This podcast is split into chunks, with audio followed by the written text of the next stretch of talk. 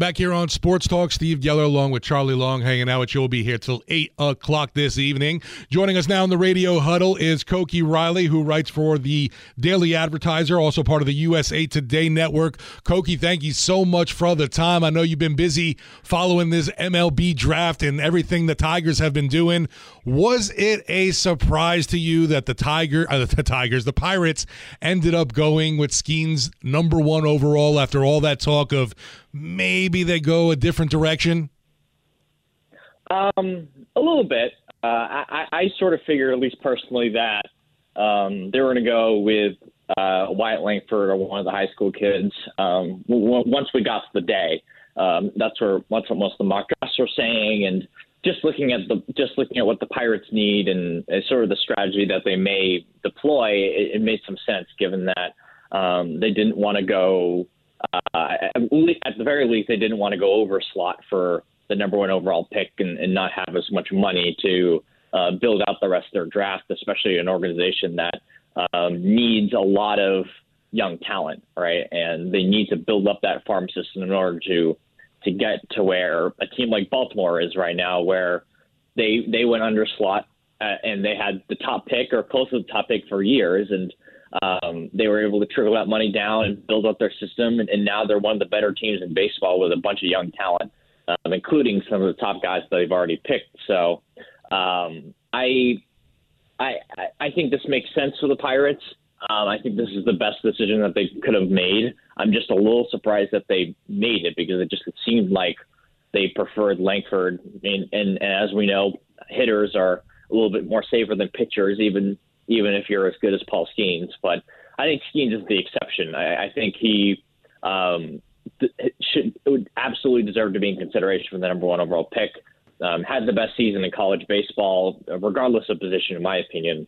And not only that, you can get him at you know full slot or maybe even less than full slot, while also build up the rest of your minor league system and not just minor league system, the rest of your draft. So I just think it made a lot of sense on a bunch of different levels for Pittsburgh. Yeah, to me, I have to imagine that obviously they see the talent that's there, but once they got to talk to Skenes, I, I, I figured he pretty much closed the deal on it just because uh, not only the talent he is, but also because of the person.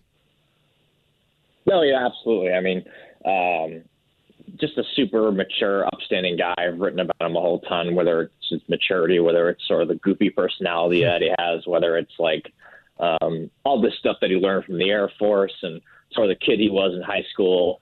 Um, and I, I, it, and I, and I got to say, like, there, there really hasn't been a flaw since I've been um, sort of dove into all that sort of stuff. I think if you combine every element that, that you could possibly think of when it comes to this pick, I think the Pirates made the right decision even if you could definitely argue that Crews is the better player, I, I think it's I think Skenes had the better season, if that makes sense. Because as great as Crews was, and he was absolutely fantastic, and this is nothing against Crews, but like Paul Skenes was the best pitcher in baseball this year, and it wasn't even close. I mean, there yeah. were some hitters that had also had great, great seasons, and we're also in an era of college baseball where obviously hitting is um, it, it, it, their hitters definitely have advantages over pitchers, not, not just because of the the metal bats, but also um, the smaller ballparks in the SEC, especially. And all, even with all those circumstances, Skeen still had a one well, like a 1.69 ERA and a 2.15 ERA in SEC play. Like that's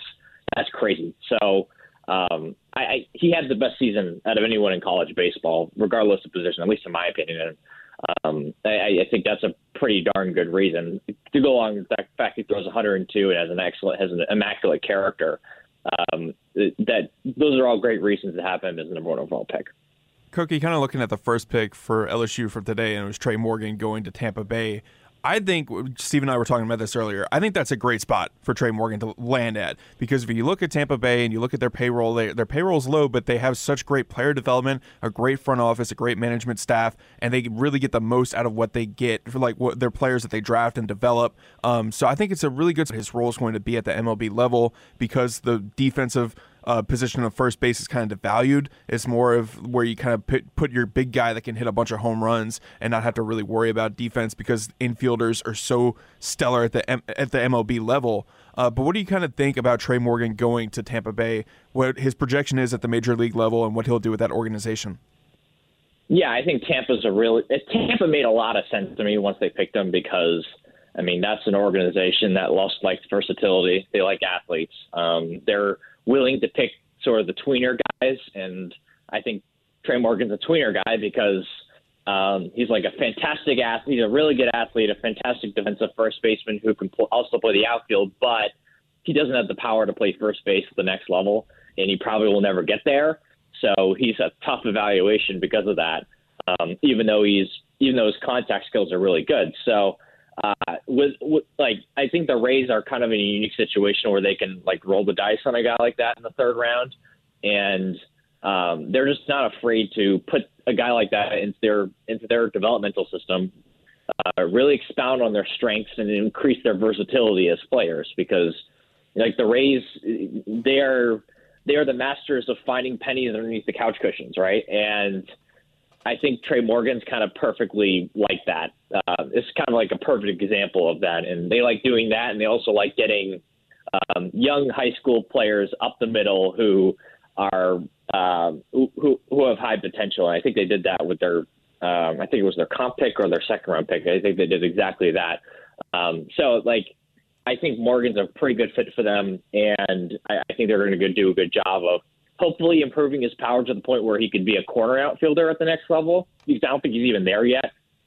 Um, but they know they have an athlete here uh, with enough projectability to where he can definitely help them out at the major league level um, at some point, I think, at least. Koki, you've done a great job kind of keeping up with obviously LSU's baseball commitments and where they've been picked. And uh, really, the only one has been Blake Mitchell, who was drafted number eight overall in the first round by the Royals. And I think a lot of people were really surprised to see that Cameron Johnson, who was a highly touted left handed pitcher, was not taken early on in the first couple rounds. And now he's probably not going to be taken at all at this point because of what his slotted value was expected to be. So, what do you think about him and his kind of I don't want to really jinx anything necessarily, Koki, but him potentially ending up at LSU this upcoming season. Well, I would say before the draft started, I would have said there was a 95 to 99 percent chance that he was going to go off the Major League Baseball. I mean, this guy's the number 11 um, player in the nation according to Perfect Game. Um, was a top somewhere around. I think he was 42nd in MLB.com and like the top 60 or 70 and at least and the other projection systems too. And um, to give you an idea, like the highest rated or the highest ranked um, player in perfect game system last year who came to LSU was Paxton Kling. I think he was like 15 or 16. And Cam Johnson's ahead of him um, in this year. Well, I, I, obviously it's hard to compare one year to another, but it, but it is but it does give you like a good idea of like how talented this kid is. Um, pretty sure he's the number one left-handed pitcher in the state of Florida too, which is again like that's it's hard. Rarely do those guys, those those sort of guys, go to college, right? And it looks like that's probably what's probably going to happen here. Um, even before, even heading into today, I thought there was a better chance than not he was going to get picked early in the third. Um, and one of these teams that you know had some extra money would and were willing to spend it um, had some extra money just from saving up from the first couple of rounds and just had has had to spend it on the on him and it just made sense um, that that was going to happen, and so far that just hasn't hasn't happened yet. And um, right now, as it stands, LSU will have 13 new freshmen heading into the next season. And that's a lot of players.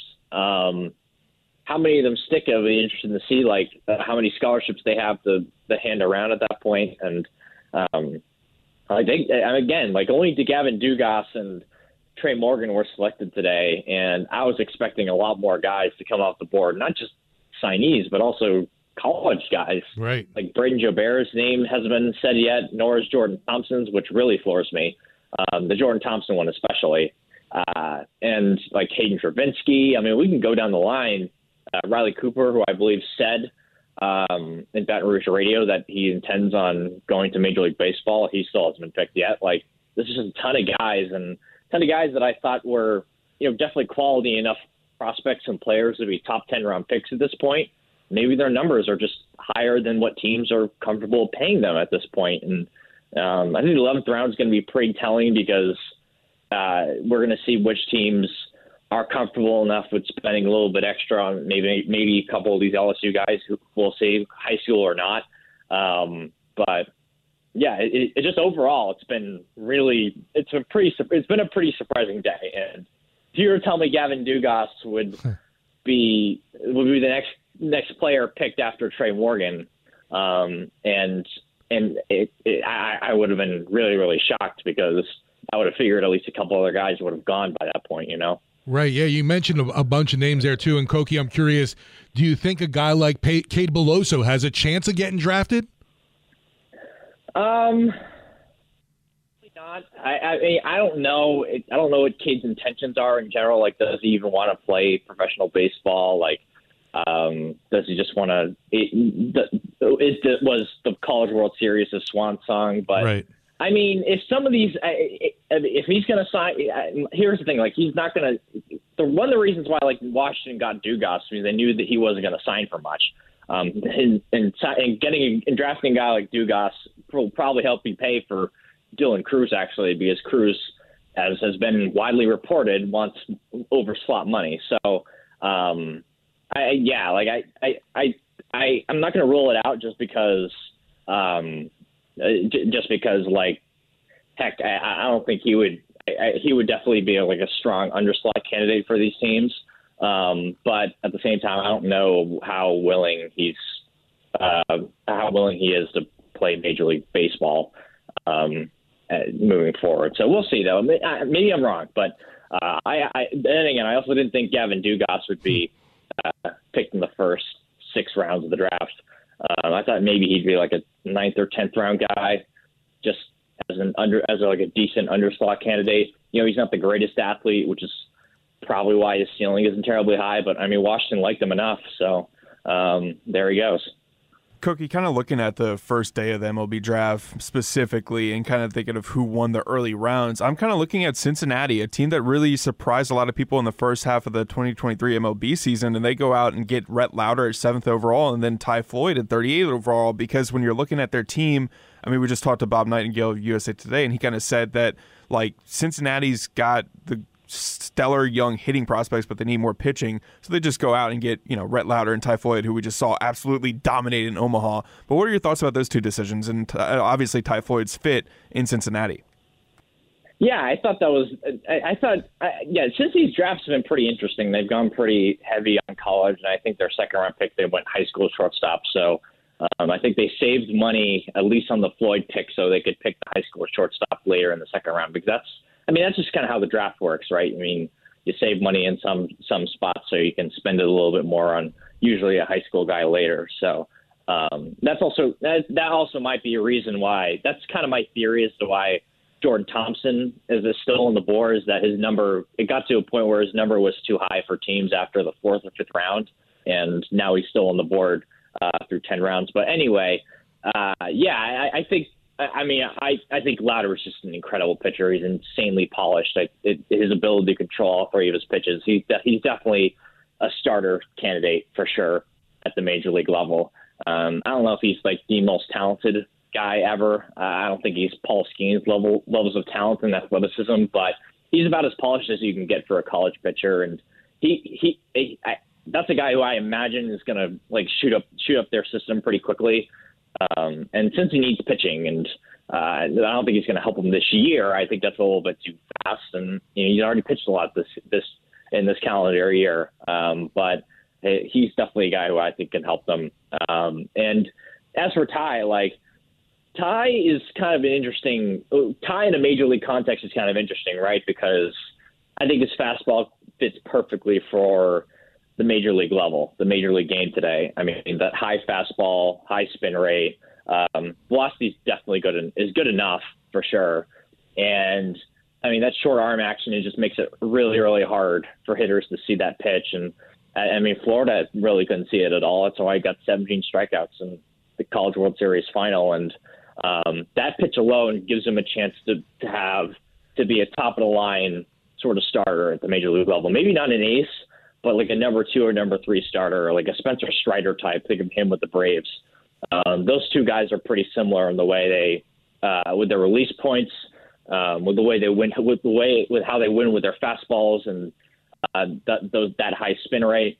But Strider's breaking stuff is also excellent, and Ty Floyd just isn't there yet, and that's going to be the really that's going to be the thing that kind of hinges with with his major league career, in my opinion. If, if he can break off that breaking ball, those breaking balls, I should say, the slider and the curveball, if he can like elevate those pitches to at least average major league level, then he could be a very good starter in the league. But if he doesn't get there, it's going to be tough for me to see him um, really break through as a starter, and maybe he'll just be a reliever.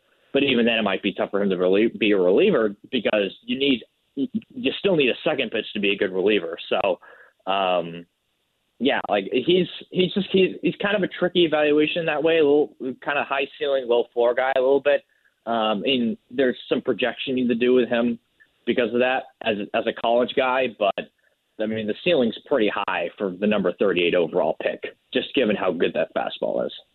And then, Koki, my other question for you would be now that we're kind of getting through the MLB draft, I know that we still have a couple of days left, but looking at LSU's roster this upcoming season, they obviously lose Skenes, they lose Floyd, they lose Grant Taylor, who went in the second round to the White Sox. But now looking mm-hmm. at kind of what their pitching projects to be, obviously you're bringing back Thatcher Hurd, but I think that Jay Johnson and the coaching staff has a lot to do in the portal to bring in guys that could start for this team in the upcoming season. What do you kind of think about the the LSU's potential moves in the transfer portal to add starting pitching depth? Here's the interesting thing with the way this draft is broken down so far.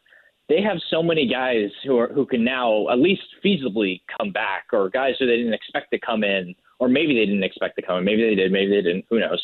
Um, that can now come into the fold as high school signees. Like Cam Johnson's the perfect example of this, right? I think everyone just sort of figured Cameron Johnson would get picked in the first two rounds and he would go and they wouldn't get that talented of a guy. Well, now it looks like there's a better chance than not he's going to be on the roster. So you have him, you have Gage Jump, you've already added from the transfer portal, you have Thatcher Hurd, um, you have Griffin Herring, uh, I mean, I mean, you're there's a chance Jaden Noot could be ready by then. I mean, he was, I believe, the number one pitcher in California, but but didn't um, pitch at all for LSU this past season because of injury. Uh, they have a lot of, they just have a lot of pitchers, a lot of bodies to the point where it's hard for me to see them add any more players because there's just a there's just a giant roster crunch now. I mean, I mentioned this earlier, but at the moment, they have 13 guys projected projected in their freshman class. That's just freshmen, and they've added four guys from the portal. And there's a chance that like Jobert and Nate Ackenhausen and Riley Cooper and all these guys come back because Major League Baseball was wasn't willing to give them X amount of dollars to to get drafted. Granted, this could all change pretty quickly tomorrow, hmm. um, and some of these guys could go early in the 11th or the 12th round, and um, uh, uh you know, and, and maybe guys that decide to enter the transfer portal or whatever. But at the moment, they have so many bodies on this roster, at least as it stands, and especially left-handed pitchers. They this team has so many left-handed pitchers now that they've added two from the portal. They they could potentially bring back all the lefties they had last year, and they have what three or four lefty signees. So they have so many different options, and they don't have a lot of superstars. There's no Paul Skenes, there's no Dylan Crews there, but there's just a lot of roster depth on this team now. It's going to be really fascinating to see, like over over the rest of this month, to see like what it actually, what the final shakeup ends up looking like. Um, but I just think for now, it's it's hard to navigate like how aggressive they even can be in the transfer portal. Um, when, when more specifically answer your question, I think right now at the moment, my guess is the rotation is Hurd, of course, um, Gage Jump, who didn't pitch at all last season for UCLA um, and missed half of his freshman year after getting Tommy John surgery half of the year, but had a pretty well, pitched pretty well. Um, and that during that 22, 2022 season before he got hurt, uh, he's transferred to LSU, and my guess is he'll be in the rotation. But the again, we're really these are really early days. Um, so yeah, those two guys, and then I think Griffin Herring's a, a pretty darn good candidate for the third spot. Uh, he has starter length. We've already seen it. Um, he can get up to 60, 70 pitches. That's right now, and then have him go through a fall, to, you know, throwing 80 pitches every what six, seven days, and all of a sudden there's your third starter. And then they have a bunch of guys who could either potentially come back later in the season and and help them out, like a guy like Chase Shores, or um, like freshmen, like you know, I mean, it's early. Maybe maybe he ends up getting drafted tomorrow, and this doesn't matter. Like Cam Johnson or Jake Brown, um, two very talented lefties who were both top 100 prospects in MLB.com's rankings. Like maybe maybe those two guys become candidates for starting spots, or um, maybe a guy like Micah Bucknam develops, or maybe Nate Ackenhausen takes a spot after he was so good in the College World Series. There's just a lot of different names, a lot of different options for this team. And it's going to be really interesting to see like how they navigate through all this. And granted, again, like a few of these guys will probably get picked tomorrow, and that will help sort out the the roster crunch they have right now. But at the same time, like it, it's it's really it, this today was was really uh, eye opening in terms of what this roster could look like um, for next season, just because there just weren't a lot of names that came off the board. Koki, always appreciate the time. Great insight as always. Thank you so much. Thanks so much for having me on again, guys. That's Thanks, Koki, Koki Riley, LSU reporter for USA Today Sports South Region with the Daily Advertiser.